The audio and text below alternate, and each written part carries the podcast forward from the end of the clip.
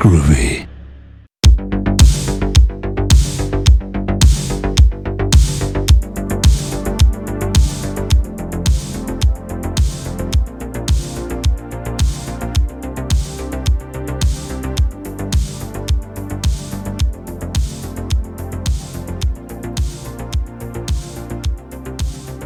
Hello, welcome to another edition of the Night Party Podcast, where we leave it all on the cutting room floor. I'm, of course, your illustrious host, Zach Evergreen, and today we have an aspiring uh, voice actor slash podcaster. Maybe we'll we'll see uh, how I manipulate him. Please welcome Theodore Alexander Esquire the Third. Hello, Internet. So, um, you obviously want to do what I'm doing as a hobby and, and later on a profession. I just do this to kill time because it's an excuse to get drunk and watch movies. Yeah.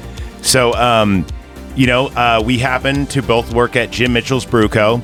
And uh, we, were- I'm, I'm very new there. I, I just got, you know, um, uh, removed from another place. and Now I'm back at Jim Mitchell's, and uh, we were talking about movies and kilts and D and D. And all of a sudden, we, uh, I'm like, "Wow, you do voice acting? Oh, that's awesome!" So I'm like, "Well, dude, you got to be on a podcast at least, just to like break break the uh, hymen, if it were." Jesus.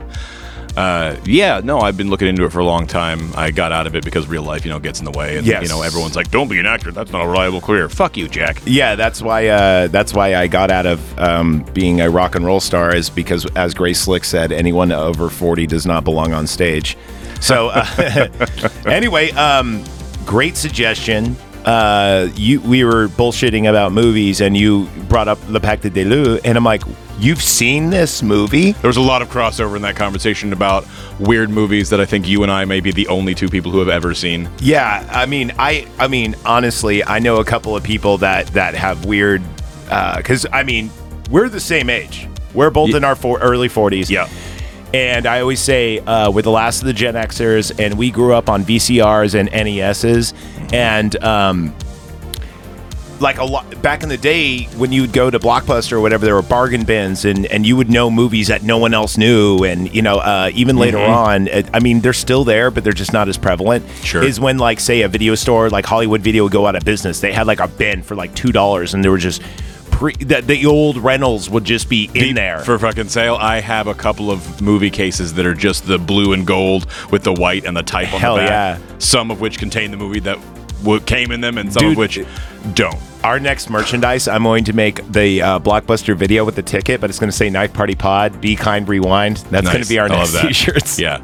At least I'm working on it. I'm working on. it. I'm trying to find a company. Uh, I only do good gear. Speaking of good gear, if you would like to have good gear, if you would like to request a movie and be on the show and everything else, you have to join our Stop the Bike, Stop the Bike tour at $20. Shout out to some of my members like Nick Neo and also H1N1 Zombies. At $5, I got five kids to feed. Not only will you get the show early and often, commercial free except for these live reads but you will also get our new show that's coming out season two which is like three it's actually as this record is probably already out and that would be Night Party After Dark. Very interesting show. It's um shit. I've learned more about people I've worked with for years on this podcast, and I'm like, what the fuck? You are married? What the fuck? This happened? So it's very interesting, and also, of course, uh, Slime Wreck as they go, but it's going to replace that. And then at the I'd buy that for a dollar. If you're an Apple user, I am sorry to tell you, you're fucked. I spent two days working on trying to get our show on Apple, and it just ain't gonna happen. The lady I was on the phone with said she doesn't even use Apple products. She uses Samsung. I, I'm no bullshit. Apple sucks. If you're on Apple, no offense to you. Um, if you're on, I'm, I'm looking. I, I just, I do what I'm told, man. My ex-wife bought a couple of phones. I said, "Okie dokie." Yeah, if but I'm just saying, as uh, if you're trying to do anything, they want your credit card information, they want this and that, and then you go, we're not going to be on Apple. So if you have an iPhone, I recommend going to the one dollar Patreon. Yes, I'll buy that for a dollar. You get everything two weeks early, and you get to get also get our uh, Power Glove podcast, our retro video game podcast. It's a lot of fun. We talk Skyrim, Pokemon, Zelda, all that other good stuff that we grew up on. Okay. That being said, let's get into Le Pacte uh, uh, other otherwise known as the Brotherhood of the Wolf. So uh, this movie came out in 2001, and I have some fun facts here. I'm just on their um, Rotten Tomatoes just to not mispronounce their names. I actually do know a lot about this movie because I was I had a friend who was obsessed with this movie when it came out. So this movie came out. Its opening weekend matched up. Now I don't know if exactly Lord of the Rings Fellowship opening weekend, but it was still in the theater. It was in that month for sure, It was in that month, so but this- only in indie theaters. so this movie bombed. Uh, well, it didn't bomb bomb because it wasn't like French movies do very well here anyway. But for Right. but when you have an action swordplay medieval monster movie like all these genres put together, and and you also have Lord of the Rings, people are going to get confused Sure. big time. It's kind of like the uh, um, I always have this theory where movies come out around the same time. For instance, um, Empire Strikes Back came out the exact same time as Dune. Dune bombed, even though it's a way better movie than Empire Strikes Back. Dante's Inferno and uh, Volcano, both about a volcano, came out the exact same time. Yeah. And Sometimes got- it's just an idea's time to come around, and you have to be really strategic. That's why you'll see a ad for a movie, and then they'll just pull it way the fuck back for release, so it doesn't compete against a similar theme. The Or- the Illusionist and um, Uh, uh, that the, the mo- Prestige. yeah, the Prestige and the Illusionist came out the exact same time. One bombed, one did really well. I So like them both, but I did call, very different movies. I call this the volcano theory. Uh, Uh-huh. also, too, you had um, you had Craft, and there was another movie came out like, and it was exactly the same. Pre- and we're talking schoolgirl outfits and everything, Mm-hmm. but it was more like sexy. And that movie bombed, and uh, no one's even ever heard of it. I even forgot what I it's have called. no idea what you're talking But about. It was all- all craft for but me. the main oh fuck yeah, the fucking knuckles on I that one. became a witch the day after, for sure. So did I. Anyway, blessed be. Uh, then you also have, of course, Deep Impact and Armageddon, which are clearly two giant different movies, but with the same premise. Mm-hmm. Did you know that Twister, the movie Twister, right, Yeah. Came out? There was another movie call, that came out the same like time frame, like within the same month, called Tornado. Uh, explanation point. Guess who it starred? I don't Er-. Ernie Hudson, aka um, the the Black Ghostbuster, and Bruce Campbell, and it was the exact same premise, exactly like And to was, the T. and it was just called Tornado. it's called Tornado! Explanation point, Oh, oh, nice. Yeah, of course. and it even had the same thing. All right, let's talk about who's in this movie. But Foist, we always have to go to the evergreen tomato scale. On Rotten Tomatoes, this got a 73. Audience score 78. What would you score this movie at? Now, as just a fine line, so you know, 70 exactly is 2001 Space Odyssey. 80 exactly is Event Horizon. 90 exactly. Really? Yes, and 90 exactly would be for us around Jurassic Park. Okay. So that's kind of our scale, right?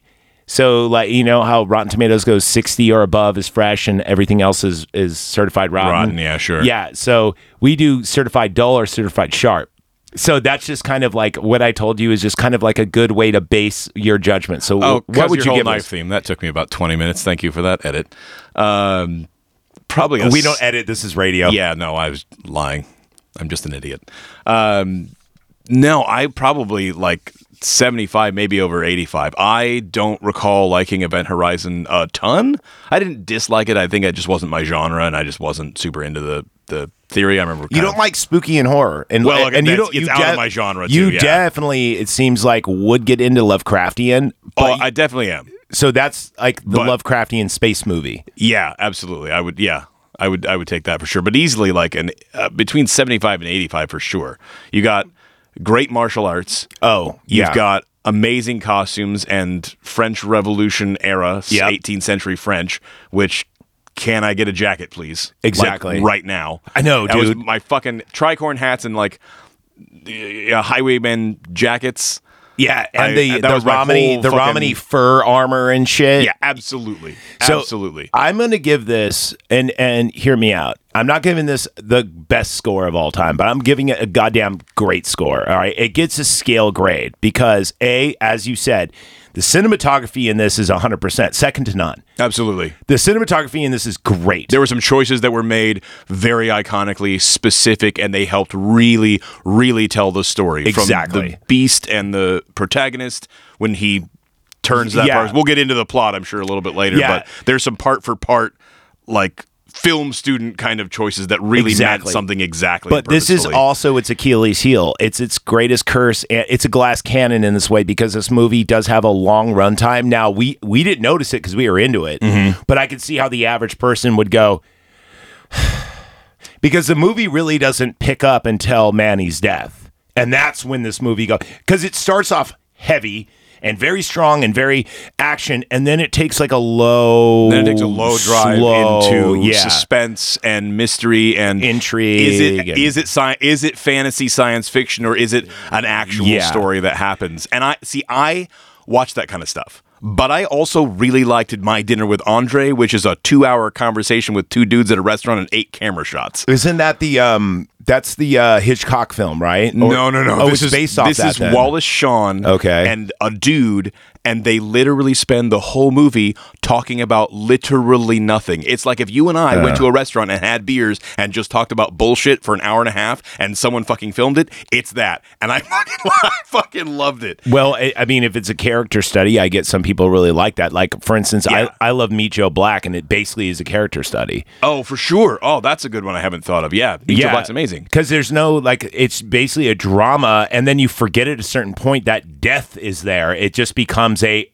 drama, Right. You know, um, it's based off a play, so you, you, I know you're really into theater, and Definitely something that be contained and told in a play form, like the Hitchcockian stuff. Yeah. I love. So I'm into the action, and it definitely picks up in a sort of volatile way as soon as Manny dies, very heroically, and it picks up in an action way that way. But there's a lot of storytelling, character development, and you get a lot of the character of France. So you get a lot of the character of the religious sort of um, yeah, the uh, uh, complex of France at the time. Exactly. This is definitely a uh, religious. Um, even though there is a king and stuff, like Rome has got. Rome, Rome's, yeah, Rome's got, got the the, king by the balls. Yeah, for sure. You're running into a lot of Catholic v Protestant stuff, which they don't talk about, but is definitely in the air. So because of its runtime, because of its edits, even though like it would be hard to edit out a lot of this stuff, but just because of the dialogue, some of the dialogue in here is brilliant, and some of it's like drawn out to the point where it's not needed. I you're giving it like a, you said an eighty about. I would call it about an 80. An Yeah, let's call it that.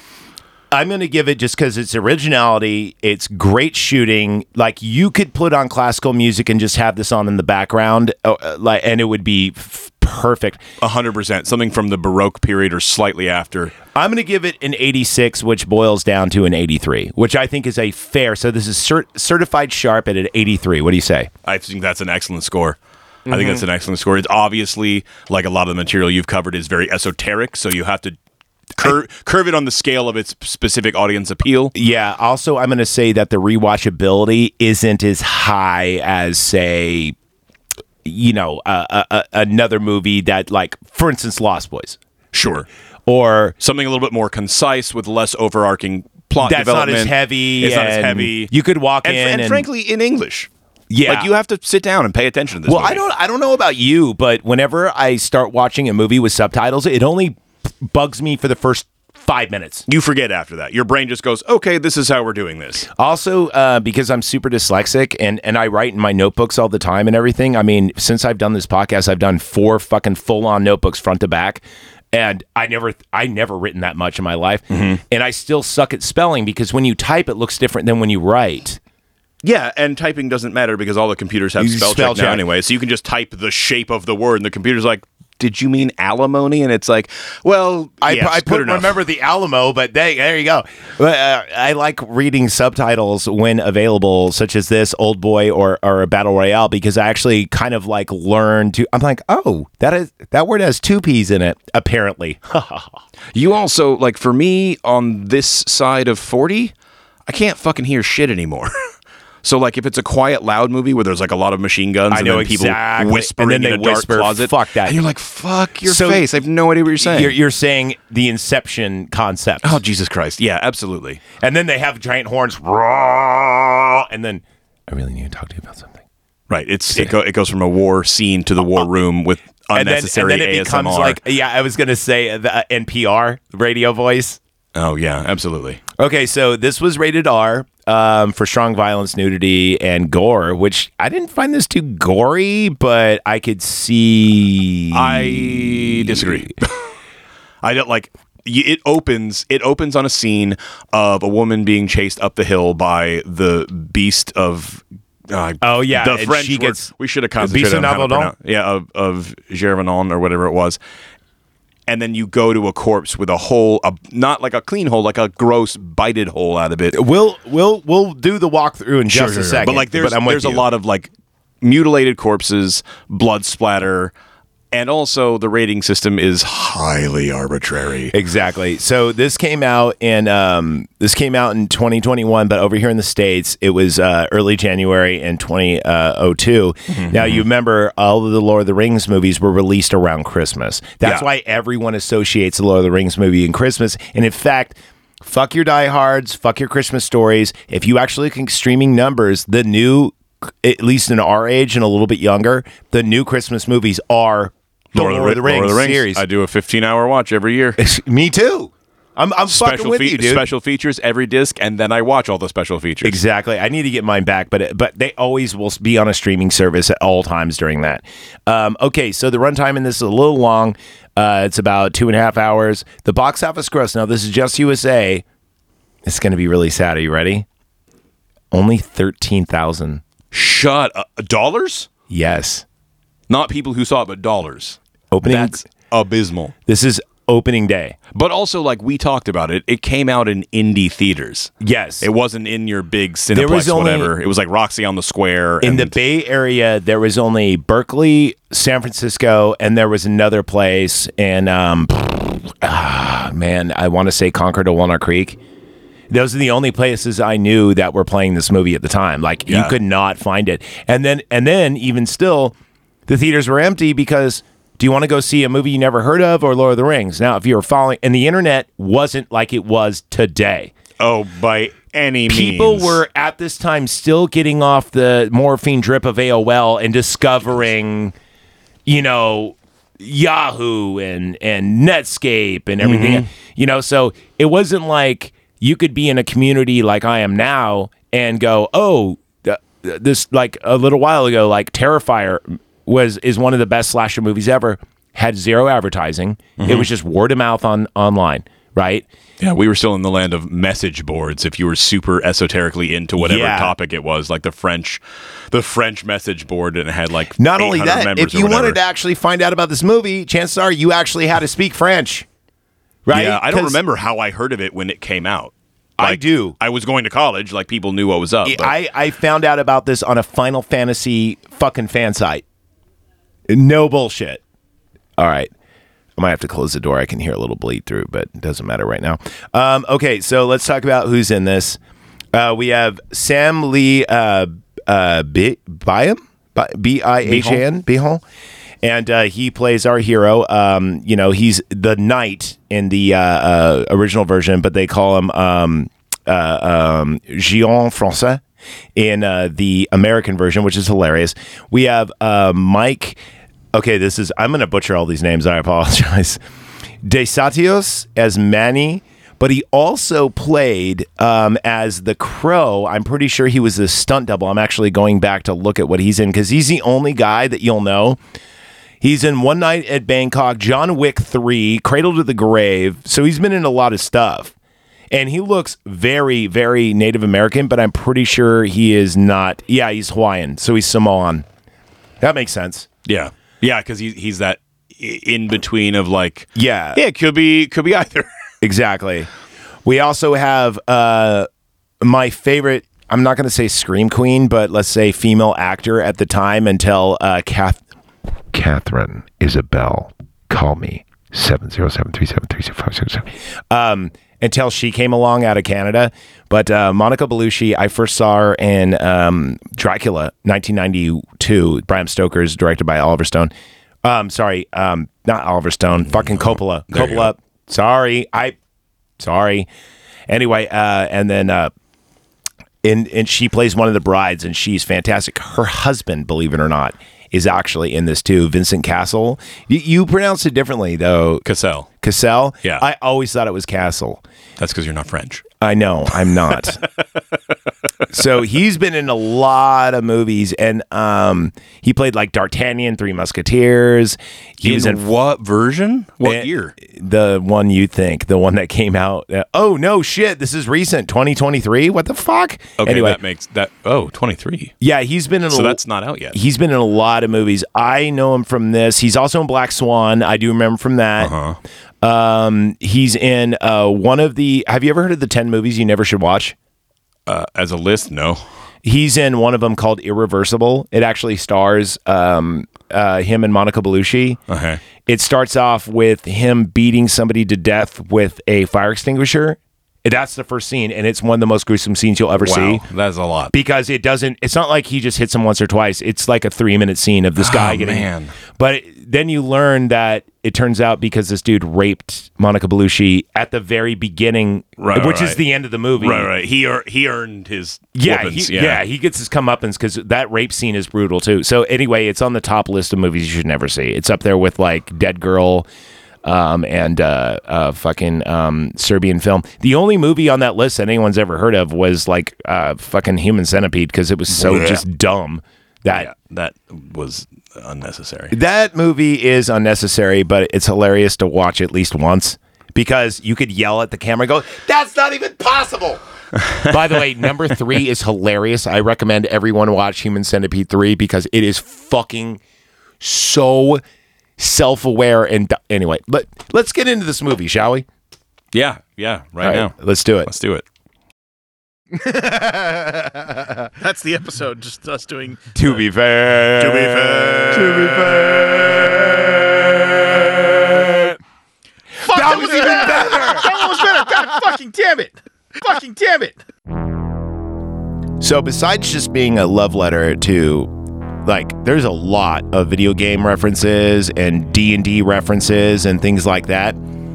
But this also is a love letter to a lot of people that love movies. This movie starts off almost exactly like Jaws, where we have our single girl being killed by this monster and we mm-hmm. don't see it and it's even at a top to bottom level i just noticed after rewatching this now obviously in the past year since i've been watching movies for and for fucking three months of it for a real living. Thanks guys. You fucking paid my mortgage. Um and my kitty's food. So it starts off with this monster attack right? And then and and it's brutal, it's devastating, and it's shot in this great way. We're talking about the cinematography, where it goes like in slow motion, it will stop and do like so you could take like a breath, and Yeah. then boom, you see it smash, and it goes back to normal. And it's really cool. And then we kind of get an overdub of like you know, there's you know the beat. th- This takes place, and the overdub is coming from uh, the Marquise, which is um, now you were talking about the French Revolution. Go. Right. So this the narration of the background of the story is telling this story to us from the future where he is an aristocrat about to walk down a very uh, long short uh, long walk off a short pier. He's uh, going to the gallows. So to say, yeah, he's going to the gallows and he's in his his office under candlelight writing and he's narrating the events of this thing that happened when he was really young. Um, and that puts it at about cuz I don't think they say. I think they say when the beast attack happens they say the name of the town, which I should have remembered how to pronounce when we were watching the whole thing, but did not. yeah, G uh, something. Javon. Uh, let's see, the Beast of Javonnet, yeah, that I believe- that sounds right. and and that takes place in 1752. 1754. Four, 1754. bad. but that's the only image that they put on the screen of like dates. And Yeah. this is the French Revolution, which I think they make a sort of assumption that the audience knows since it is French. I always take note of how long the movie goes for. For instance, Terminator One is three days, Mm-hmm, right? This movie takes place in the scale of three weeks, just about. Mm, it takes place longer than that because there's a six month period. Remember that ship he was going to get on? Oh, fuck! Is going because when he's talking to that guy, he's like, "Look, there's a ship leaving for Africa in six months. You can be on it if you want." And he's at the dock when the plot changes. You're right. and he has to go back. So it takes the place- majority of the movie takes place in a three week period, though. most of the action takes place within three sewn up weeks worth of time, but there are some And then lo- there's there's a- some longer there's a gaps lapse. because the hunter Yeah. has to come. Yeah. and so they send for him. That's been some weeks. Yeah, you're right. And then between the hunter and the and the conversation where they do the big demonstration, that's a week, good- if not more. I, I've noticed this. A lot of period pieces do the long burn, whereas like modern action, like say like your John Wick, is like under a week. yeah, You know, or in, in every horror movie is usually in a 24 hour period. if not like an evening. Yeah, exactly. And to be honest with you, I usually like, well, I mean, I'm more prone to horror and sci fi. I really do like the uh, um, emergence and the the feeling of, okay, quick, quick, The quick, feel- quick. the feeling quick. of urgency? Yeah, urgency. That's the word I was looking for. And, and like those kind of movies. That being said, a well told story, just like any D&D campaign or any uh, JRPG that you play, if it's good, you could do a long burn. Right. If it's if it's good, it's good. And they do a couple of things to sort of help you with that because you'll notice there's a couple of scenes of exposition Yeah. where like the Italian woman comes in when he's in the prison and she's just like, This is a lot of detail that you didn't get from the rest of the movie, but this is what's happened over the last like I don't know, it was like a long time, like 80 years or something, or like 50 years. Like, this is what's happening with the church. Yeah. This is why this town is doing this, and like all, all And, that. and the cool thing is that uh, because the scene, um, sorry, the movie itself is shot so beautiful, it really doesn't need a uh, montage of like the characters doing it. Her just sitting down and explaining it works Right. You can you can be told that part of the story by a character because we've already learned so much anyway. Right. And so we're actually in the perspective of the protagonist at that time, listening to this being untold and watching his face express. Yeah. Be, well, in between getting poisoned, um, watching his face expressed his sort of shock or surprise, or You the know- or his realization of the unfolding of that. Another disaster. really cool part of this scene, and I don't know if you notice that, the more she tells him, the sicker he gets. Now, obviously, he's being poisoned. She even mentions it before she foreshadows this about how do French wives get their husbands to stay home. Oh yeah, they she does poison their drink a every day. totally other scene. But the cool thing about this is, as she's telling him the truth that he already knows, he gets sicker and sicker and He gets sicker. sick and is a parallel, Now, yeah. obviously, it's the poison, but as a film, like a cinephile, I, I would say filmmaker, but I've only made two movies and they were garbage, and they never saw the light of day. And uh, anyway, um, I like that because her words are themselves poison, Right. right? And Right. I, tru- think that's the- that's a theme throughout that the, that some Yeah. some truth is poisonous and some poisons need to be used in order to it greater good. The in order to expunge the other truth. Another thing about this is this one is one of the only movies um, that the character, the main character, is not like a hero or an anti-hero. He's an empath. Here's what I mean: every person he comes in contact with, he either absorbs something from or mirrors. or mirrors. Uh-huh. Exactly. Manny, the whole relationship with Manny. Once Manny disappears, he kind of takes that in. Same thing with Monica Bellucci, the witch's character. They have a weird relationship where we don't know that she's an agent of the church. We just think she's some Romany prostitute, like um, you know, a truth sayer, if you will. The the Italian? Yeah, yeah. I think we notice her as Italian at least the whole time. no, but we don't know she's an agent of No, the oh, Vatican. we, no, we have none of that. We have none of that. But she's clearly uh, in a position of power because she talks about collecting secrets. Yes. She's not. She's a spy by the shirt. expression. She's not whorishly dressed. Yeah. Her shit is nice. Like you run into everybody on opioids laying around Yeah. in big piles with like lazy eyes rolling around. she it's would- very like you said. The music is creepy. Yeah. and the music theme changes. Yeah. when you're in her chambers and to also something it's a little Italian, bit more Italian type theme too. Right, they play her theme. The music, the character themes for each of the pieces of music is really thoughtfully done. You're right. It seems like uh, just like pro wrestling, every character has their kind of theme. Like Manny, Oh, 100%. Manny Manny's has that his- tribal like, and his is vastly different from anybody else because Yeah. he's outside of European influence in that way. and also too. There's a scene where um, when we see uh, the knight and the main um, female uh, uh, protagonist, when they're together, they have their own theme together. right, you have a couples theme, you have a single theme.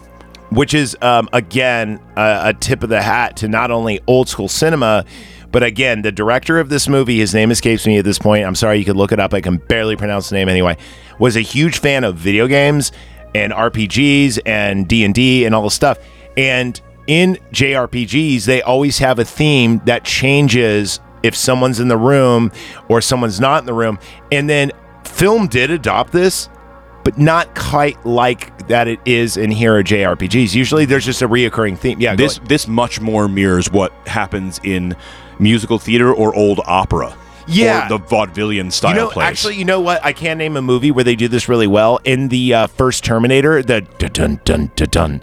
That that theme is throughout the whole thing. Mm-hmm. Yeah. but it changes when Kyle Reese and um, Sarah Connor together. It's a piano theme. It's the same theme, but, but it's, it's because different instrumentation. and it doesn't seem as grim because even though it's the same melody, it the beat isn't as like you Right, know isn't dark and like lower chorded. Exactly it's on a higher chord. It has the different pitch scale. Yeah, and it's more. It's more of It its. own- still it's has- more melodic. So Yeah. it's so creepy.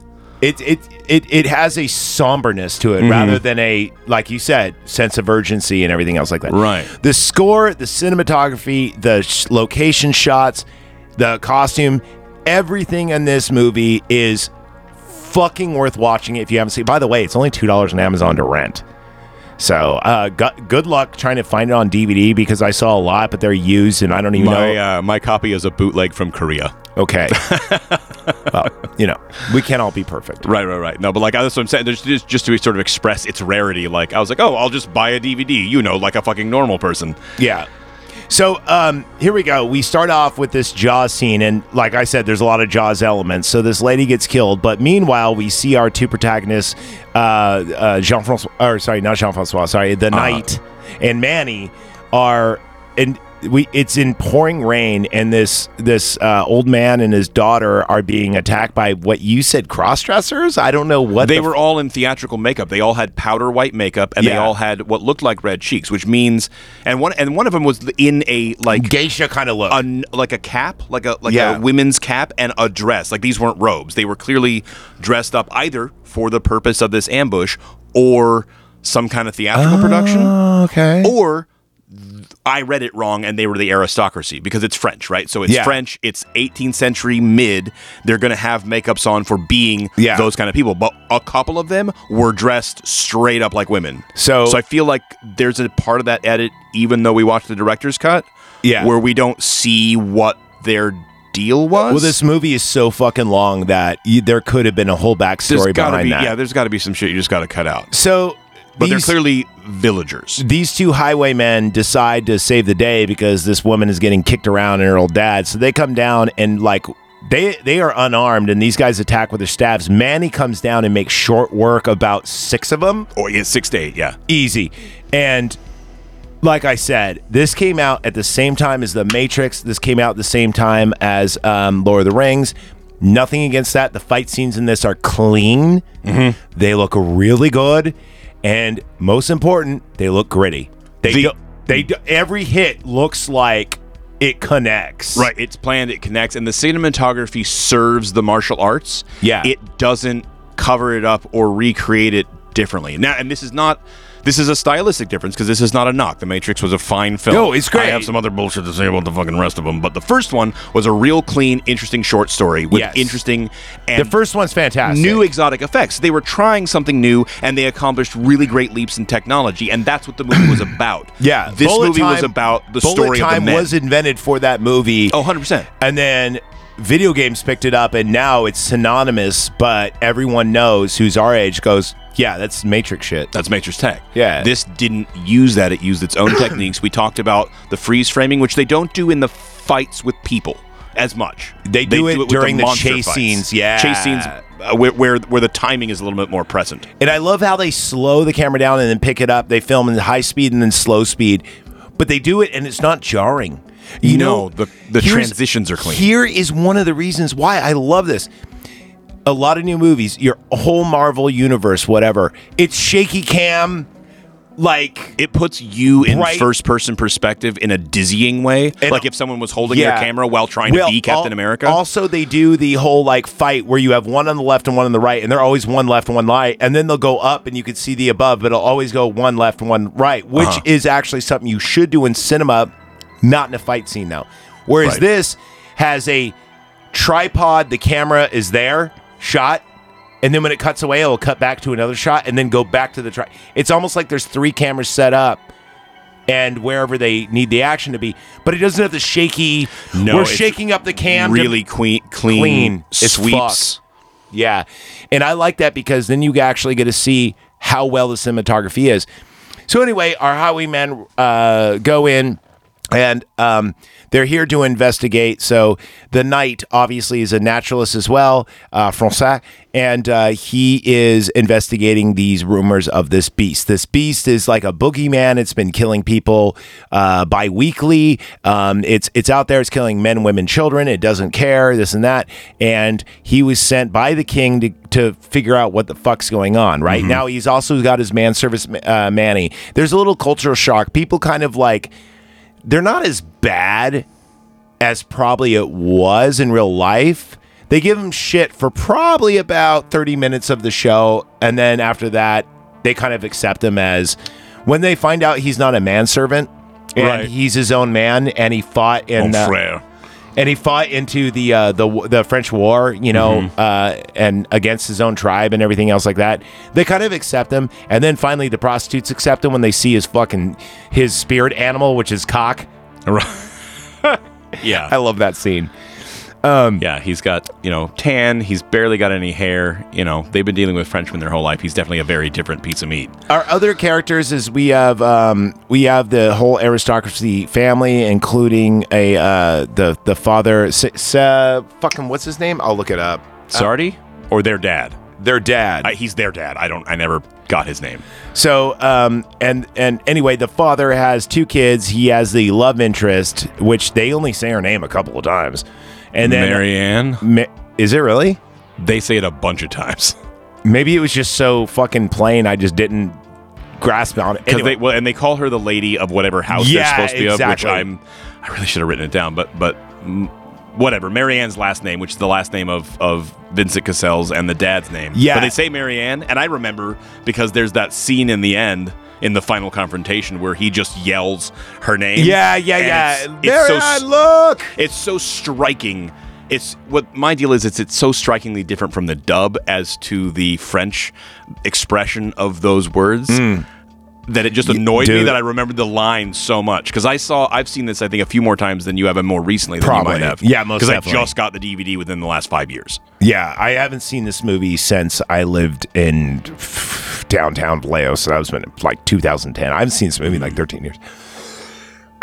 also, I didn't have this uh, edit, so we watched the. As in case you're wondering, we watched the um, subtitled, all in French version, uh, the two hour and 22 minute, which is now the American theatrical version is a lot different. I've seen scenes I didn't even see before, and I'm like, that wasn't the original. And you're like, oh, well, I guess I have the. And I'm like, you probably Yeah, do. I was very confused when he was like, "That's not." I'm like, "This is one of my favorite scenes." So. I guess I'm just an elite French movie watcher with a snobby Whatever. nose. No, no, no. Eh, You could, you know what? There's no, there's no schnapps here on the knife party. There's just the experienced, and there we're getting there. Right. So, um, they, the, the two, the two kids, right? You have Marianne, who is the love interest of not only one person. We're gonna find out later, but uh, uh, after. You know, after asses were handed to him, uh, that's when they go to the castle. Blah blah blah. Mani, by the way, I just the reason why I brought it back a little bit is there's this girl, this brunette that is going to be a major focus in this and they have like kind of a look and it's kind of a um, foreshadowing of their destinies are connected hence him saving her which there is a conspiracy later on in this movie this could be part of it or this could just be randomized anyway so marianne is uh, has caught the eye of um, of uh, um, the Fronsac? Fronsac, yeah thank you The Chevalier. yeah, there you go. And uh, and you know he's kind of hitting on her, and the Marquise is around, and he, the Marquise is not only the narrator, but he's also in the movie, and he's kind of like a funny jackass. He actually becomes a hero later on, mm-hmm. but at first he's just like the level three bard that's in your party. Yeah, he's, he's kind of an impressionable youth, I would call him at that at that point. But then we get to meet our main heavy Jean Francois, who is played by Vincent Cassel or whatever, how you said Vincent Castle, as I always say. Uh, I don't even nod your head in disgust at me. He I- just did what- that. no, say it did you, however you want. Did you guys hear at home that nod of my, disgust? deri- my derisive eye roll He- of he- mispronouncing he someone's fuck- name. I'm telling you, I, I heard it audibly. I saw it in my periph, but I heard it in the headphones, particularly the left one. So this guy is an arrogant, pompous ass. Think about the movie Patriot, the bad guy from that, but younger, drunker, and more party. Oh, definitely. Minus- I mean, he's French. He's the most French of all the Frenchmen in the film. This is true. Minus uh, his right arm. So we find out that he's kind of a naturalist of himself. He's kind of like the great white hunter, if you will. He goes to Africa a lot for we don't know for sport or what, but to hunt Mm-hmm. animals. That's like kind of his deal. Yeah, they illustrate him. They present him as like a trophy hunter Yeah. with a huge with a huge ego. Yeah, and uh, I kind of I really like his character so much because he not only is he a believable heel from the get, you're like that's a bad guy.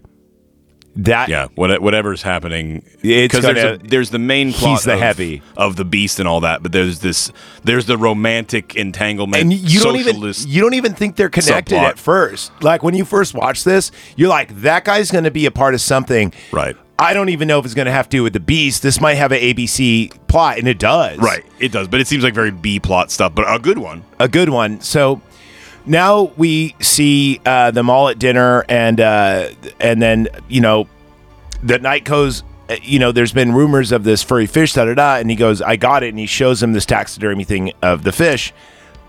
Um, Mani brings it over. Mani's not allowed to sit at the table. He's got to be at the little kids' table, and uh, they're like, "Wow, we've never seen such a trial. And then Jean Francois goes, "It's a fake," and he goes, "Actually, you're right. It is a fake." And they're like, and then Marianne goes, "Are you to tell me that this is a metaphor that you think our beast is fake?" And he goes, "I'm not saying it's not, But I'm not saying it is. but either. I'm not saying it is either. I'm here to investigate." It's really get a glimpse of his personality of being investigative, and I think I said this Inquisitor. Inquisitor, right? In the beginning of the film, investigative, um, investigative uh, procedure is very, very, very different. This is a period when we're not You quite can't have an opinion. Touching dead bodies is real. Oh, no, yeah. no. The forensic sciences are kind of so that's new. What, yeah, they're yeah they they were very very new. We were talking about while we are watching this um, Sleepy Hollow. Yeah, the bike bike mark measurements and this and that, and also just touching a body in general was a big no no, especially in any religious Oh, community. yeah, we're not autopsying anybody. Like yeah. he was lucky he got to touch it. Exactly.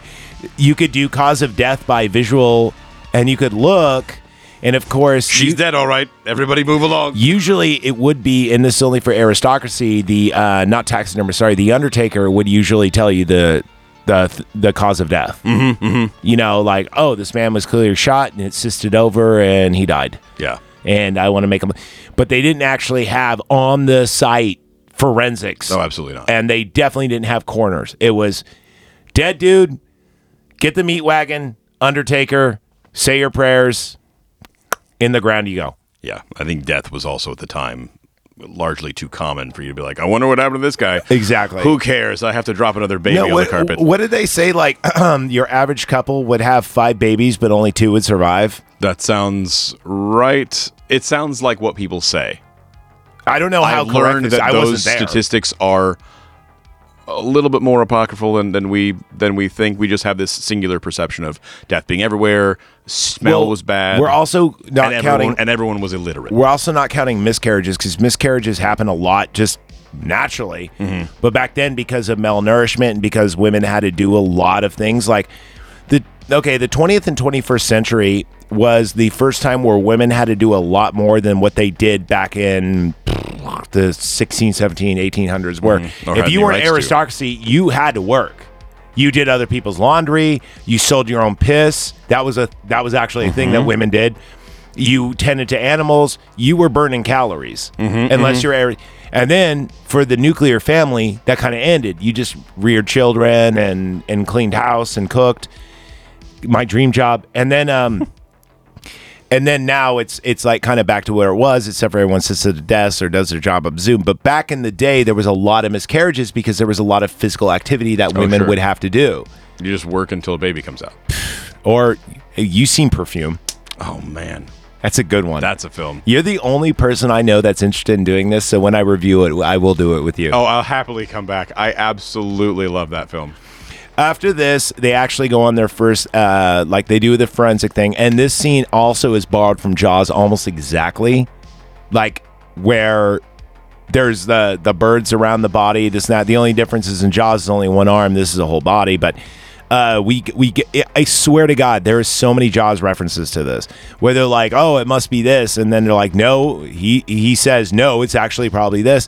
And then, of course, the higher ups are like, "Frump, frump, frump, frump, frump, frump." We can't let the public know about this. Frump, Right. frump, keep frump, yeah, frump. keep it keep it down. Yeah. And then it's also because of God or the devil. so eventually he gets um, our knight Francois it gets a book. It's a red book, and this will be a reoccurring theme. And uh, he says, you know, they're sending over a hunter. The king's sending over a hunter, and the hunter comes in, and the hunter is like, "Look, I'm gonna take care of this problem, just like your furry fish." I'm going to kill something and you're going to make it a monster. I'm going to present it to the king. And I think we'd all do well Right. of just saying, hey, that's the monster. Right. They have a whole confrontation in the bath where the hunter is sitting there and he, in Fronsac uh, confronts him. He's like, "You know, there's no beast, right?" Or the you. He's like, "You know, it's not a wolf, right?" And he's Yeah. like, "I think it would be best if we all did what we're fucking told, right?" Exactly. You if may the king says if it's a wolf, then it's a It's wolf. a fucking wolf. Yeah, it's a lot of like, "Hey, I know you're good at your thing, but you need to shut the fuck up right now." yeah, this is a we'll all benefit and this will go away, almost like he knows what's going on, but that's foreshadowing, or it's ignorance. We don't know yet. Now we go into um, finally meets the gypsy lady, um, Monica Bellucci's character, who is doing tarot, and then he walks in. They're at like this um, brothel, and the brothel is super accurate to times. If you watch this, like the titties are real. Been, they're to a lot of those brothels, have you? No, what I mean is, you you will see that there's like all the women look natural. They don't look like. Oh yeah, they're doing. They're not. I think Hollywood's been out of the sort of fake tit game for a while. Or I lo- I watch a lot of genre and period pieces. Not the superhero movies, dude. They're Oh, all not those movies. They're no. fucking made I of. guess, pla- so I guess that's my point. That I, I watch a lot it's of period even- pieces. You know what's funny? It's not even plastic anymore. It's all CGI. They just like wear like a green like tidy suit, and then Is they that just true? yes. Dude, That's- it's so much easier to wild. film uh, Superwoman flying through space, having awesome tits. Oh, you're not when it's just her So I'm sorry, not nude scenes, but like n- in their in their super suits. Yeah. Right. Yes. But no, in I'm this, I mean, we got saggy titties, we got hairy vages. It's great. I love it. It's Very- natural it's, look. uh, and it- period appropriate. Period appropriate. Not only that, the music is period appropriate. And then we see there's a great reveal where we see her to the back. Um, uh, and then um, Fronsac walks in and she like talks as if she's already expecting him. And he's already intrigued. They have like a really cool looking sex scene. I don't mean like hot, sexy, boner inducing, but I mean just like it's creepy. It's it's very artfully done. This is a Yes. this is a Tastefully done. Tastefully done. This is a filmmaker's film. Like there's very very few things like oh this accidentally happened. No way. yeah. Everything is a choice, and everything, and it was the amount of sort of sensuality appropriate. I just thought of a word. Ready? Comic book Kubrickian. Meaning, okay. It's I know. I feel that. I know exactly what you mean. yeah, because it's like it's The got comic book panels were painted by Stanley like, Kubrick. Yeah, like Stanley Kubrick if he lived in the like the French Yeah. Revolutionary period. The, Exactly. the lighting on a lot of the and stills. the action and everything else. Because Kubrick never did action this way. He did like split second, like it's Mm-hmm. in your mind, Hitchcockian stuff. But this is very much like that. So anyway, they hook up and she starts kind of like telling him his future, if you will. Now, at first you're like, oh, this is a stupid, like weird goth, like witch bitch. But then later on, we actually get to know why she knows all this stuff. Uh, she actually, if you haven't seen this already, and you, we're already almost 50 minutes deep. She is actually working, or at least we think she's working for the Pope.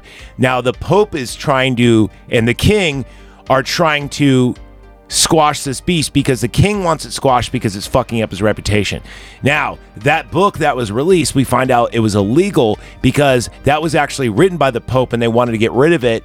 But then the people that are controlling this beast excommunicated themselves and went rogue. Right, right, right. And now it cannot be stopped. They're using the book as their as their manifesto. Exactly. And it's going against the, They the become king the- yeah. and the church. So it's kind of like Helter Skelter was the song written by the Beatles, and they were being controlled by the Beatles, and then Charlie Manson took over, and then the Beatles didn't, no longer mattered, and now it's about a race war. And now it's about something else. Yeah. Yeah, exactly. So And I like what they do, if I could cut in for just a second. Oh, of course. With, with what they're doing with our Italian woman, is that the tarot reading scene and all of the musical notes and all of the dream sequence in the next section where where we're in the brothel. Oh, and by the way, the snow cutaway, that's so good. excellent stuff.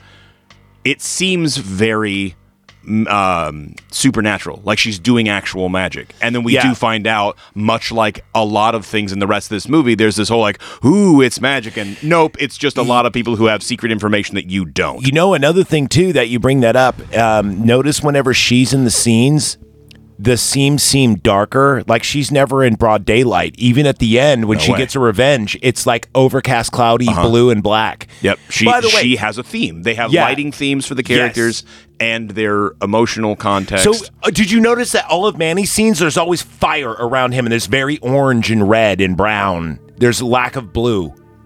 Even oh, when, that's super interesting. and then when you see, um, when you see her, it's all grays, purples, darks, Uh-huh. right?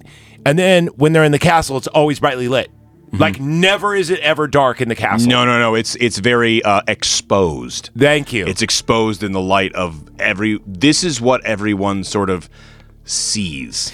And here goes another thing, probably I just realized when we were talking about themes, is when you have all three characters together, Who Ma- Mani, uh, Fronsac, And Maria? and and Marianne. Marianne, Yeah, sorry. uh, Whenever they're together, it's very gray and ivy-ish, and it's usually in that like that fallen ruin. They rarely meet up outside of uh, that. the three of them share that space. space. Yeah. that's like that's like the space of like that's their safe point. That's their their their, Their respawn point, yeah. yeah, exactly. Because until the end, when you see the final battle, where you actually see that scene is dark, it's always lit in this weird kind of like mid morning, light dappled mid morning, yeah, yeah, misty, exposed but mystical. and very uh, in a lot and i mean a lot of of stone and ivy. So very green very blue very but it's almost like this movie is telling its story with colors and music like just like the shots are.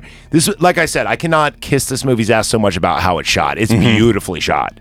Yeah, Like- the the thoughtfulness that goes into the decisions that are made about um, lighting and um, the costume choices and the musical, the themes in this movie. And the we were talking about you could play this on mute with some music, exactly. And it would be good, and you would still get a very large portion of the story. yeah. through even without subtitles yeah, we, even without subtitles. Yeah.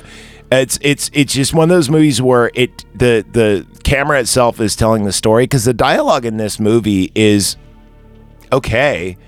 It's not There's some key lines that are fun or, or, Oh, yeah. or mean a lot, but the camera tells them more story not though. trying like too hard. When when Mani catches the coin and points because they were betting if she would come or not, Mm-hmm. right? Mm-hmm.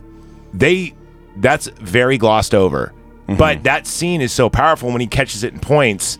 You don't forget Right. about that. Right. It gives you a lot of indication about how much detail that character pays Yeah. attention to because that's earlier on in in the film. Yeah, that's before act- the that's act one. before the fight scene, before the big Yeah. uh, Royal Rumble even, that they all have. And even that, like when the girls are about to attack Mani, and Mani's like, "What?" and then he goes, "I don't know," and they, but it's nothing is said. It's just like their facial expressions. There's a large a large part. Many minutes of this movie are done in dialogue silence. yeah, it- there. I didn't even know that was a word, but I was going to say, yeah, it's um, it's all done Wrote like it myself. I love it. Um, anyway, we move on uh, through the movie. We get the hunters. This is again another Jaw scene where everyone and their mother wants to catch this wolf because there's a huge bounty on it, and we have this big wolf off where this is the scene where they go back to their spawn point or their their base. They're hanging out there while all these other hunters are going around and they're just killing tons and tons of wolves. It's very sad. If you have an issue with animal deaths on screen, maybe, yeah, bums uh, bums me out. bums me out, but you know, I obviously know our animals were filmed, but still, it's a bummer scene. Especially at the end when you see there's like three dozen wolves, just beautiful looking animals, just all carcasses. Yeah. And then uh, Marianne sees one and she's about to shoot. And then Fronsac like grabs the gun and pulls it up and he goes, It's just a wolf. It's not a Mm-hmm. beast. And she goes, Well, it could have been the beast. And he goes, No, you don't understand. It's definitely not right, and it's also it's is the first. I think it's the first time. I think there's another glimpse we get early on of a passing shot, but it's the white wolf. Yeah, uh, yeah. Um, and this white wolf. So this is the white wolf she's about to attack, but this white wolf actually looks at Mani before, and this is kind of like his spirit animal, I guess. Anyway, It Eh, definitely, oh, totem. re- it definitely represents him throughout the movie. The movie. Like there's something that happens every time that you see the wolf. A hundred percent. And they call it, uh, Mani calls it his totem. Like, you know, everyone has a totem, like bull, snake, whatever. And then uh, he starts reading people's totems. And of course, this is when Jean Francois goes, Make me a lizard so I can grow back my arm. Yeah, they do this whole scene by the campfire at, towards the end of, I think, following the hunt. Yeah. and they go into campfire and they basically are one of the aristocrats that works in the in the court is like you should bring your your native friend around and we'll all have some good fun with him and His wizard. he, yeah. yeah. his wizard yeah because he's a sh- he's basically they illustrate that he's a, a shaman in his in his tribe and so he's a man of wisdom and certain mystical talents and he basically gives them a, a soul reading which is just touching one's palm and then saying you're a bear you're a snake you're a whatever Yeah. um, and it sort of illustrates. I think a, there are several points where they illustrate the sort of arrogance Animal. and commu- well, you- and the- uh, the- col- colonial colonial mindset about anybody who's brown. Well, not only that, but the movie is called Brotherhood of the Wolf, and the wolf isn't even a wolf. I think a lot of the things about what he says about uh, people are their kind of like stands in like the kingdom of animals, if it were. Like, for instance, he goes, You're a boar. And he goes, Pues, grace. And he goes, a pig, a bull, and he go, and then he goes, but that means nobility, and he's a noble, Right, And right. then he goes, uh, snake, and he goes, That's to the marquis. Marquise, and he goes, "Whoa, whoa, I'm a snake," and he goes, "No, no, no. Snakes are supposed to be slow and wise." Yeah. So he's kind of putting out the character points. Now, here's the thing: Mani doesn't speak a word of French, if I'm not mistaken, in this movie. Mani doesn't. Oh no, Mani says something in that gun montage, Ah. but I don't know what language it's in. Yeah, because No, we it's got to be in French. Well, we don't know. I mean, it could no, be. he's, no, he says it in French because the last word you said was something I recognized. Okay. Well, either way, Mani barely speaks, But he's like a Chewbacca. But we don't Like, know- he the his hero understands, but no one else does. but we don't know if he's fluent totally, and he just chooses not to. I mean, that could definitely be a thing. I really get the impression that that he.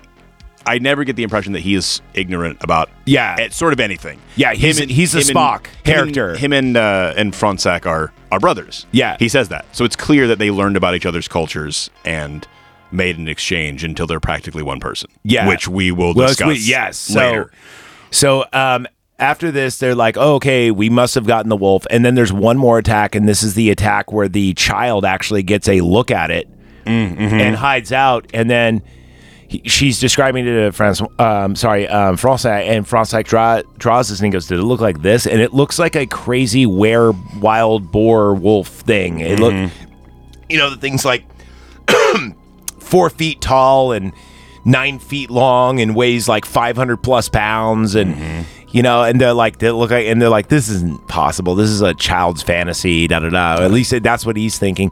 But he's open-minded about it now meanwhile francois does or sorry francois um francois not only just draws that but he also draws the prostitute and he also draws marianne. And uh he's like throughout the movie he's kind of in a way like documenting what's going on via his drawings. And they do come back to haunt him or help him throughout the movie which is kind of cool uh, like I said, he's very empath- uh, uh, he's an empath, not empathetical, but he is an empath. Like every character around him, he kind of absorbs something from. From the prostitute, he absorbs kind of her mysticism. Same thing with Mani, and then from Jean Francois, he gets kind of this like arrogance, but also this determination later the, on. the r- rage, Yeah, the rage, yeah, and re- the yeah. rage and revenge is reflected. Oh yeah, most definitely. It's like uh, mirror image. I'm going to fucking kill you for. Uh, we we digress. We'll get we'll get there. So this is when they call in the Great White Hunter from the King, and he's like, "Make me the ta- make make this a monster." Right. He kill he kills a large-ish wolf and has a big like Emperor's New Clothes spray. Oh, we got it, guys. Yeah. This is, this is definitely the one. And then no one sees it because it's in a bag. And then it looks like a fucking Pokemon because it's like dyed black with like red trim and yeah, yellow. he does eyes. some taxidermy gone wrong for sure. And then at this point, he's congratulate Fronsac is is like, hey, you know, I know you like go hunting. There's a uh, schooner already waiting for you to go to Africa. You should probably put this behind you. Forget about Marianne. Forget about just take you and Yeah. your Indian. Just go off. And by the way, we have a title, meaning property, waiting for you when you come back. Like, let's just pluck this out of her memory. And he goes, what's going on? And he goes, well, have you seen this book? And he hands him the red book, and he goes, look, here's what we can do this book was meant to put fear in the king. It may or may not have been by the Roman Catholic Church. Right. It was to bring it was to bring France back fear to God, to God. through fear. Exactly. And it went too far because it's like a dog, uh, an attack dog, when you set it's full and it keeps eating. Mm-hmm. That's what happens to the Brotherhood, uh, the Le Pacte des Loups. And um, now we have our wolf. We'll sweep everything else under the rug, and eventually it will go away. You because should definitely go to Africa, bud. yeah, it's it's we insist. it's it's a it's it's a mafia thing. Like stick around and die, or take the silver, or take, Take the lead. Take the vacation. Right. Exactly. Yeah. Oh yeah. Exactly. Take the silver. Take the lead. so he's about to, and especially when uh, Marianne learns about his, I'm not going to say infidelities because Johnny and hooked up, but his relationship with Monica Bellucci's character, right? And uh, Vincent Cassel obtains the drawings, and it's both of them like rolled up together, meaning they were drawn recently. And she's like, you know, how could you, this and that? And they were planning on like meeting each other within 10 days, and that's totally off the table now. So he's about to leave, and then he changes his mind. Can you take over at this part? Because I swear to God, I've only seen this part once, and I'm like, wait a minute, I haven't seen this. You're talking about where they meet under the stairs before they go into that interaction. Uh, yeah, right before they go on the boat. What? No, no, no. Right before they go Ah. on the boat, and he and he changes his mind at the last minute. So he changes his mind at the last minute because a note gets brought by by a letter. So basically, what happens is that um, Marianne doesn't want anything to do with him because of his dalliance and whatever with the Italian woman who's the poisoner and what have you. And then she is praying in the church because she's mad at Fronsac for having a relationship with another woman. And she kneels down to pray, and our friend uh, Sardis, who is the um, who is the priest who's in the conclave of sort of aristocrats who are hunting this beast and trying to arrange this sort of scenario. She's Marianne's praying. The Italian woman comes in and ah, whispers. I love this scene, by the way. Yeah, so she whispers a bunch of stuff to her, basically saying like, "Look, Fronsac's not a bad guy." He talks. uh, She mentions this early on, like all men talk in their sleep. Oh, she does when she's meeting with Fronsac. And he goes, "Do I talk in my sleep?" And she goes, "Yes."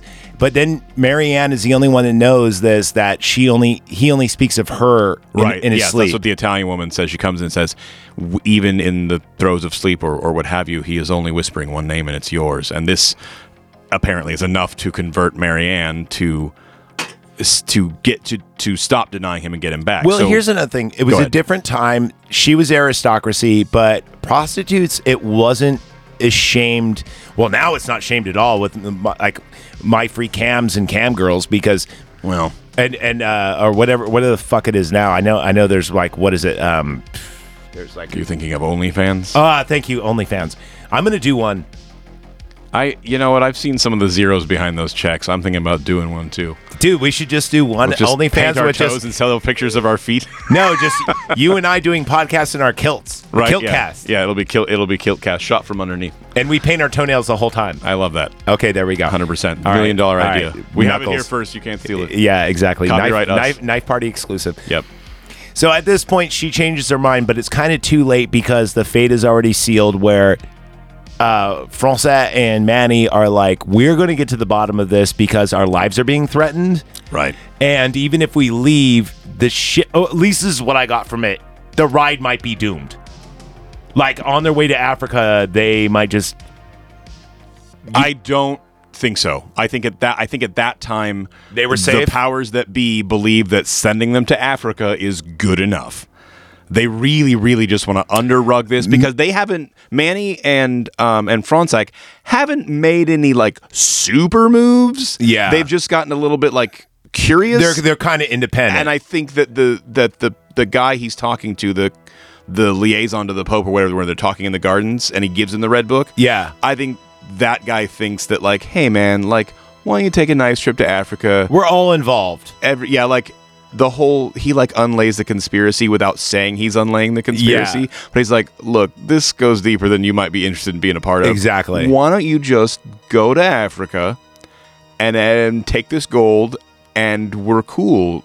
Are we cool? We're cool, We- right? are we cool, bro? Oh, and by the way, forget about Marianne. Just like right, yeah, let's leave just her because let's you're not in- wash our hands of the whole right, why don't you just situation. go meet some pretty girl, like whatever, and he just you know, and it's not the and it's not the Fronsac's out of her league. He's not out of her class. He's not out of her like range to marry. Like that's I don't think that's unacceptable. It's just that she has another suitor. Um, But well, not Well- at first, but yeah. Yeah, yeah. Well, but at this time, but that's not why. It's just that I'm just saying it wouldn't be unnatural for them to get together. But the liaison Yeah. from the from the king comes and says, "Look, buddy, take this book, forget about it, don't do Marianne, get on the boat." And I- then, and it's a long time. Remember, it's he's like, "There's a boat leaving in six months." I forgot it was six months because see, this is the version I had. It seemed like it was going to be the next day, but the version we watched today is the director's cut. So yeah, I, I didn't even pick up the six months. There's a lot of weird stuff that you said was not in the copy that you watched, Dude, and I'm like, I'm that telling makes you, the story this is- make no sense. This is why directors, like usually successful directors, will stick with the same editor because they have the same vision. Mm-hmm. Like it's a death sentence when you have like, oh, I forgot his fucking name. Oh my god, I can't believe it. The the guy that directed like uh, RoboCop and Starship Troopers, he hated editors because they'd fuck up his movie. He goes. He'd always say that, like you're fucking up my movie, like you're. I cha- that was much more of a collaborative process. I think the studio puts a puts a a, a hitter in Yes. and says, "Look, we need it to be this long, and we also need it to de- represent this because whatever view Yep. doesn't represent the studio's Dude, view. editors- studios need to lot, be a lot more of a silent partner. Edi- editors and fucking directors hate each other always because of just what you said. The editor's always on side of studio. The director's usually on side of art. Editors are money, money, money, and directors, at least good ones, are art, art, art. Right? See, I don't know if that's true. I just think that Not all the time. I'm not saying I think a. the studios hire the editor they want, but I think an editor that's already in, in line with the director ends up with a better shot. yeah, exactly. Like Tim Burton uses the same editors all the time. Right. And Stanley he has a Kubrick- consistent theme of movies. Stanley Kubrick not only had his own editor, but he also had his own editor of of of the score, who would actually change the score at the last minute, and Kubrick would look at it and goes, "You did it even better than I thought I would." Mm-hmm. So he he had people he trusted. Yeah, It's got to be about trust. it's it it the does. studio heads are not in the trenches, and they've Let's put it- forgotten what it was like to like movies we, a long time ago. We just mentioned Lord of the Rings. Uh, Peter Jackson got to have the same editor, and there was multiple of them. Mm-hmm. Uh, he got to have the same editors and the same like you know. So it wasn't like, oh no, I got a new guy, and this fucker's gonna ruin no, my shit. no way. There's there's a bit on those special features where he's just sitting in a room with a hot camera, sweating his butt off, discussing it with his editor. But like, no, I Yeah. want this over here. I want that over there. Exactly. Like And- it's definitely a collaborative effort, and it comes across that way. And a good editor is super important. Like I always, I always used to say this in um, the wine industry. The reason why charcuterie the way it is, the reason why a wine presentation is what what it is in a flight, is because I could take, I could take raw fish and throw it against the wall and just like pour you a bowl of of uh, uh, rice and just pick up the fish and put it on your plate. It's disgusting. But if I wrap it up, make it all nice, it's sushi. It's delicious and it looks. Presentation is super important Oh yeah. De- oh, definitely. you could have the best product and then have a uh, editor who's just got the studio in his ear and to make it a piece of shit fucking flaming turd and then when you watch it though if you're really if you're like me and really like movies you go that movie had so much potential it failed Good, good story. Terrible execution. exactly or i saw where they were going what happened kind Right. of thing He made a weird change in Act Three. What's that about? Exactly. Uh, so, um, oh, and another thing too. This is why I really hate when movies try to do an act four, but it's not a full act four. It's act like three and a half. And you're like, It's it's act like the editor got fired or quit because of your Yeah. nonsense, and then a film student second year came in and be like, "How about we do it like this, guys?" And they're like, "Yeah, that's fine. Just get in the can." Or they go, you know what? Would be a great idea. Why don't we put just all these things at the end in the credits and it'll be like a secret credit scene? Fuck you. Yeah, anyway, uh, so he decides not to. Now we get our whole infiltration scene. Um, we uh, finally in Fronsac, he gets all the uh, the attacks and kind of triangulates them to this area, and he goes, "What's there?" And that's like the hunting lodge of Oh, when he draws the red marker on the yeah. map. But Mani goes in 1st Mm-hmm. Uh, he takes peyote, and you know he goes, "The trees speak." And yeah, they he's lea- going on in his own mission because it's Fronsac, Mani. no, and- they all and the go. ki- and the kid, right? They all go, but like uh, Mani like gets too fucked up on peyote. Fronsac like almost gets hit by the cage that comes down. Uh-huh. So Mani goes on in his own. And like I said, with the red and the black and the shadows, it's very Indiana Jones kind of filmed when he's in it. Mani takes down a lot of dudes, but finally, and and also the witchy woman in the beginning that he finally gets subdued. And uh, we kind of don't see what happens to him until the next morning. We see his body being thrown off. Franz, Mani? yeah, Well, I mean, we see him ki- like killed. Like we see him shot. but we Like don't see. interaction. Yeah, and when we see him shot, we see this man in a mask and he uses his right hand. Very important. Right. Also, when the kid is describing what happened, she said, "I heard a flute and there was a man with the beast." Yeah, yeah, yeah. And she describes what we assume she describes because we're seeing it in video form, in visual form through this flashback, and she's just like, Yeah. he, a man, a man was with this beast, and he was tall, and like, and we see what we see is a man in a cape and like a fucked up hand And like, a tricorn hat with like a weird Well, he's wearing the mask. He's Yeah, wearing that- like yeah, the yeah, devil's yeah. mask. Yeah. the beast mask, yeah, like you'd see in a tarot card. So now, um, when Mani gets shot, we see like a glimpse of that gentleman, and he puts down his right hand, and then like you know, obviously he was the shooter. Finally, Mani's body's thrown off. Fronsac fi- re- recovers it, and uh, you know he's like trying to dress his wounds like is you know because he's got things in taxidermy obviously he's also an undertaker and he finds a bullet hole and he goes oh eureka and he pulls it out and it's silver now if you remember in the beginning of the movie we didn't mention it but he um Fronsac uh, is talking to uh, uh Jean-François. Jean-François and Jean-François he goes silver like when he shows him one of his He's like, what bullets are you afraid of werewolves? and he goes no I just like to sign uh, I just like to put my signature on my kill Right. Being a hunter as I am, he pulls it out and it's a silver fucking bullet, and then he grabs it in his palm and then punches the table, and we know what's gonna happen next. Right, right, right. This is where it really starts that that um Dude, we don't that Zach even. was mentioning earlier. This is where it starts to be like, oh, it puts the it. If we didn't figure it out by now, which if you're watching closely, you definitely have. But if you hadn't figured it out by now, this is where they wink at the audience and be like, do you do you Yeah. see, do you see where Yeah, where we're yeah, going with we're- this? Yeah, we're going, we and the, the movie takes a full-on turn from its kind of Jaws murder mystery or whatever to a full-on Yeah. fucking revenge film where we don't even see uh Fronsac putting on makeup or doing whatever. Fronsac just now appears with a bow and flaming arrows and just destroys that lodge. It's fucking With Rambo now. Face paint, yeah. With face paint on and just doesn't say a word. And he's got like Mani's tomahawk. And dude, he just waylays everybody. Like kills almost every single person in the hunting lodge, and there was some great action. There's one where he snapmares a dude through the floor. There's one where a dude attacks him. He blocks. He he gets him in the um, he hits him with the tomahawk and the collarbone, and then pushes him against the wall. And then is not satisfied enough, and then kicks him through the wall.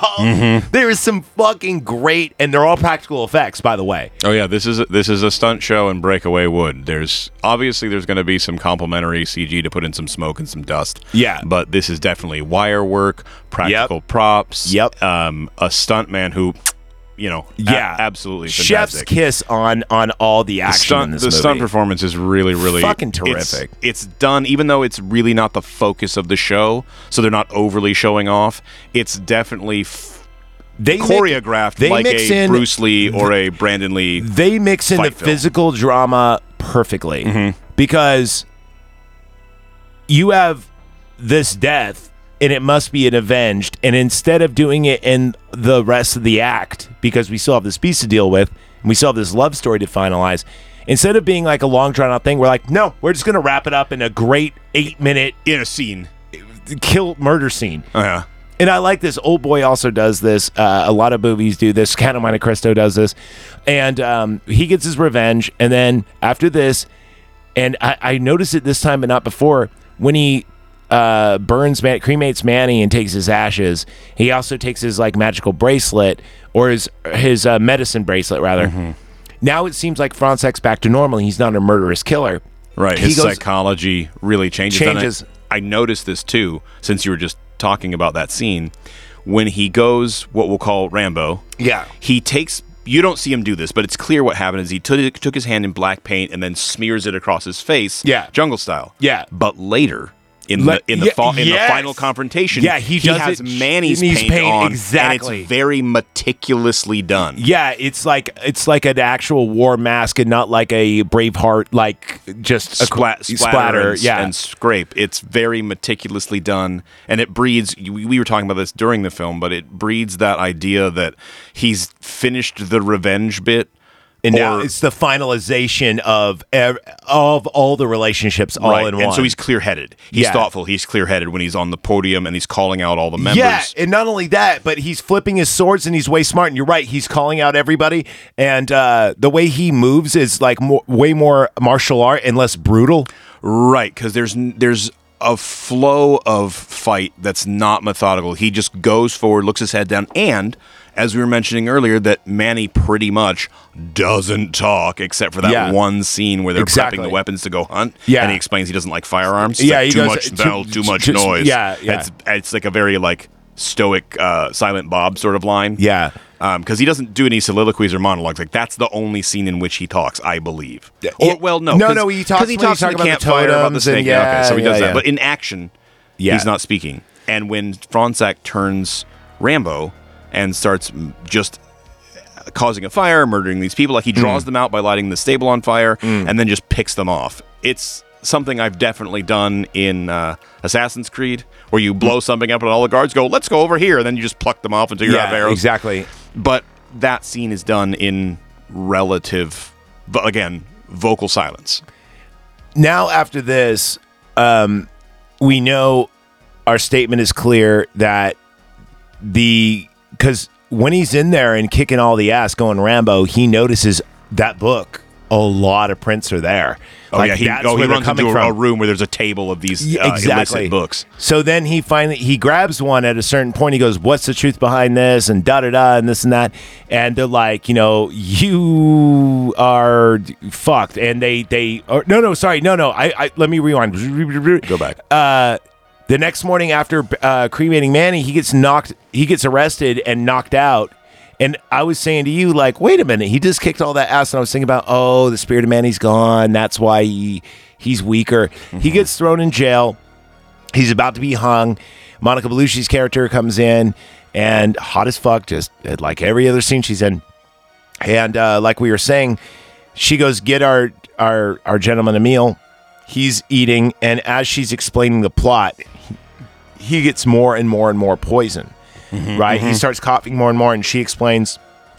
I mean, if you read between the lines, she goes, "I'm working for the Pope. This has gone too far, even though it was his plan for, to the for the you know in the begin with right. but he had planned something different this different. rogue group it's like, it's gone way too far. let's be zealots now and go way overboard and Yeah. create this masked cabal Exactly. who you find out is in charge of the beast So she's like, enough's enough, time for a change, and sorry, you have to go. Um, she doesn't say that, but he falls he like dies. dead, and, and she goes, I've told you too much already. We see him get buried, and of course, a couple hours later, she digs him up, and just like Romeo and Juliet, brings him back. But we don't actually see her bring him back. We just see the grave robbing. Now, um, now we see uh, Vincent Cassel right before this rape scene with his sister. His sister's about to drink some milk, and he goes, "Don't drink that, dear sister. They're trying to kill you." And he explains that you know too much. We should leave together as a romantic couple. Ugh. And then it's way gross then she kind of obviously resists and he's like do you want to die or do you want to come with me and he goes is it because of my arm and then he reveals the secret you know that he is the beastmaster because he has his right arm bound where it was supposed to be taken off by this lion who by the way is the beast of Gévaudan. Um, and you see his hand, it's got long fingernails, it's got atrophied, but yet it's buff. He must, like you were saying, he must work that shit out. right because he keeps it bound in a corset a hammerlock a position. hammerlock stuck in by a corset that he wears to keep it there and it's really pale and it looks like when you put your toes in the bathtub for too long and it's Yeah. all like wrinkly and white Waterlogged. and scar tissued of course And you know it's sweaty and smelly. oh my god that mu- oh i didn't even think about that That's gotta smell so oh, bad I do because remember when she says the beast didn't attack because she smelled my your stink on him. uh-huh uh-huh That's the hand that pets. oh yeah for sure So there you go. There's that. Um, and then anyway, it's pretty much clear that she gets raped by him, but at the same time, I mean, even though he's like the villain and whatever, at least he doesn't want her to die. I kind of get got to give him a little bit of sympathy. Hard no. Okay, hard He's no on you. he's an insane person. He's gone crazy, and he doesn't like he's he doesn't like love her, and it's just awkward. Like he has this break. He cries to the priest Sardi before this Yeah. interaction, and that's Yeah, how we like, find I'm- out Yeah. there's only one thing that can be done with Marianne because he's like, save Marianne. I want her to be on our side. I want I can I can convince her. And, And remember, the the, priest is like, Sardi is "No." more the Sardi is more important than Jean Francois and Marianne's uh, uh, family. Even though the family is royalty, the Sardi is he works for God. exactly. He he's works the for one. God. He's the one in control and and almost in and in control of the wolf. So finally, we go back to our main save point, and this is the first time we see it at nighttime, and we see the. Uh, This is the ruins courtyard, right? Yes, Yeah. the, the, the Pacte des Loups is there. They're all in red and they all have these beast masks.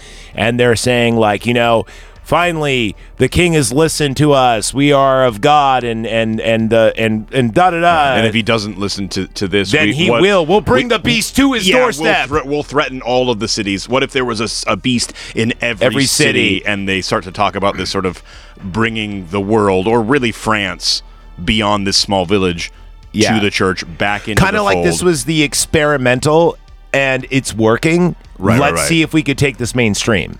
Kind yeah, of thing. yeah, basically, yeah. So right then is when we see um we see the knight. I'm going Right. to call him that now Cheva- Chevalier de Fronsac. Yeah. He comes up and he goes, I will name those before God. And he points all of them out with Mm-hmm. their masks and just names them all. And then, of course, fucking Vincent Cassel goes, Amen. And takes off his. They all run away, but Vincent Cassel does not. And he shows his evil arm and he pull and then he opens up his coat and he's Yeah, got he a fucking disrobes. he's got a fucking sword uh, uh what do you, a, sword bone, chain a bone chain sword, a bone chain a la Soul Calibur. caliber. And meanwhile, Fronsac jumps down right before this and makes short work of the goons by flipping like two short swords, like like as if they are fucking batons, just A- a waylaying. la Volo of Exactly. same game. One of my favorite scenes is he's laying down on his uh, back, he's prone, and this guy swings at him with a sword. He does a triangle catch with his legs, brings him forward and stabs him, and then like turns him around and kicks him in the back. And you're like, fuck, man, that's so cool. Like, how much Tekken did you play to figure out all anyway? Uh, so they have their one-on-one battle. It is fantastic. Now, this was 2001. The CGI is a little dated but there's very little CGI in this movie, let alone the scene. There's a lot of practical effects. But the practical, the CGI on the sword, I don't really mind it because it's supposed to be a magical sword anyway. I mean, a fantasy sword, surely. I wouldn't say that it's magic, um, but certainly like technical and fantasy. Dude, there's no way chains can go together and straighten up and yeah, okay, no, they don't. But like a little willing suspension, and yes, they do. You know, and they have not otherwise illustrated that magic, magic fully exists. They're All like, I'm saying, they're like, is it? All Is I'm it saying not? in in my campaign, there was this sword of the wolf, and it was that, and it was magic. It was a plus three. sure, sure. But I just, I don't. You could take that while, into your campaign that in- if you want while want. that inspiration is and it had reach. That was its ability. It was a it was a long sword, but it had a reach. Right, right, right, right, right. And which I love the effect. And I'm still not bothered because you're so caught up in the action. We're obviously cinephiles and we're looking at it from a specific lens because this is a filmmaker's movie. Like you can't tell me it's Yeah. not. Yo, I uh, or or this I is don't mind the any sword photographer being a little bit differently done. Any photographer would fall in love with this movie. Oh, for Like, sure. Just sure. just anybody that's ever used a camera um besides on their phone or got into it, like it is all about the stylization, everything about this movie, and this just helps on it. The story's great, everything's great about it, the music's great, but what really takes this movie over the hill is its shots, its beautiful lighting, all this stuff. So it goes as you would expect. Fronsac does defeat um, Jean, and then he does this cool thing like in Final Fantasy where he does the one wing angel where he tucks his arm and because he goes, Marianne, see me now. And then he dies, and then he doesn't want her to see her as a monster, so he tucks it in. Oh, I didn't pick that up. That that's why he's hiding it. Yeah. So we get our finale where they all make off on a boat, but there's a sad part first where the Marquise. Please take over this part because you know more- about the revolution I do. When the Marquise is done telling the story, Oh, at the end of the at the end of the film. So so there there's the final confrontation. There's the fight. Those that need to die die. And now we flash forward to this is going to be about 1794 ish.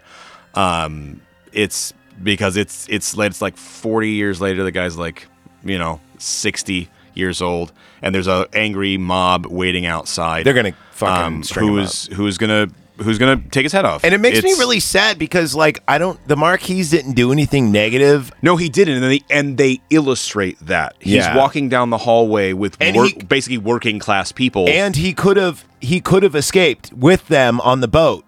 They Yeah. when they show it like the Shawshank Redemption kind of shot where they're in sunlight on the boat. Fronsac, is- oh yeah, on the yes, sorry. That And they part, said we could we could I could have left with them and I never saw them again, but I had a duty to my people to stay behind. right, and then he walks down this staircase slowly as this narration is going, and there's music playing, And the pitchforks All of his yeah. staff looks uh, like somberly and like smiles Do you as he think they goes by. died too? The staff. I like, don't know. like the working people of that, I think they could have made deals. I think I think you were either loyal to your person until they died, which means you would die because you. so like they were house servants. They're house servants, yeah. Yeah. So so they are sl- they, well slightly. They they are more wealthy by a couple of shillings than the people who are angry outside, but they At the end of the day, they lived in the same neighborhood. they they did right. So I'm not, I would have to look that up about what actually happened to those people during the revolution. Um, but he comes out of the home and he's being mar- we you know we and again it takes some liberties that we the audience know what's going on with the French Revolution and the beheading of the aristocracy and clearly it didn't matter. Like if you were if you wore Yeah. fancy breeches, you lose your head. Yeah, it and, was- and it's his house. Like he owns the, the estate and the house, but the king and the sort of regency that's that's happening and all the people in that court are, although uh, very apocryphal, are basically saying let them eat cake if there's no bread. Yeah. So let me ask you this: um, Do you think this could ever happen in modern times? Like that kind of like like V for Vendetta kind of like uh you know what? The people have woken and we're done. It Do you think it's possible? I'm not saying if it's gonna happen. I mean, do you think it's actually feasible at this point? for that to be for a coup to be successful, Yeah. for for a people's coup to be successful. Yes. Yes, it's feasibly possible. I don't think it is because of the way that we're devised with like whether it be the culture war with transgenderism, Okay, even so e- in that case, my answer is no. I don't think it can be. because with the current climate in any environment, yes, it could happen. But isn't in this the current, weirdest in the current environment? We're not mad enough. We've been on this about planet. the same thing. We've been on this planet for a bit. Like 40 years, people think is like, oh, you're only 40. 40 is a long fucking time, especially because we grew up in the age with the internet and uh, and us went through puberty at the same time. It was an accelerated development of technology, really, really quickly. Because we went from uh, telephone cords with with like little c- curly Q wires and the and we we went from that. We went from seeing a cell phone in a car. You had to be a millionaire. We went from uh, you know flying in a plane had cigarette fucking ashtrays in it. Mm-hmm. We went from all this to within. I'm not even lying. Five years. Oh, it We- changed very rapidly. we the had- internet exploded. It changed things very rapidly. Dude, we excelled so quickly.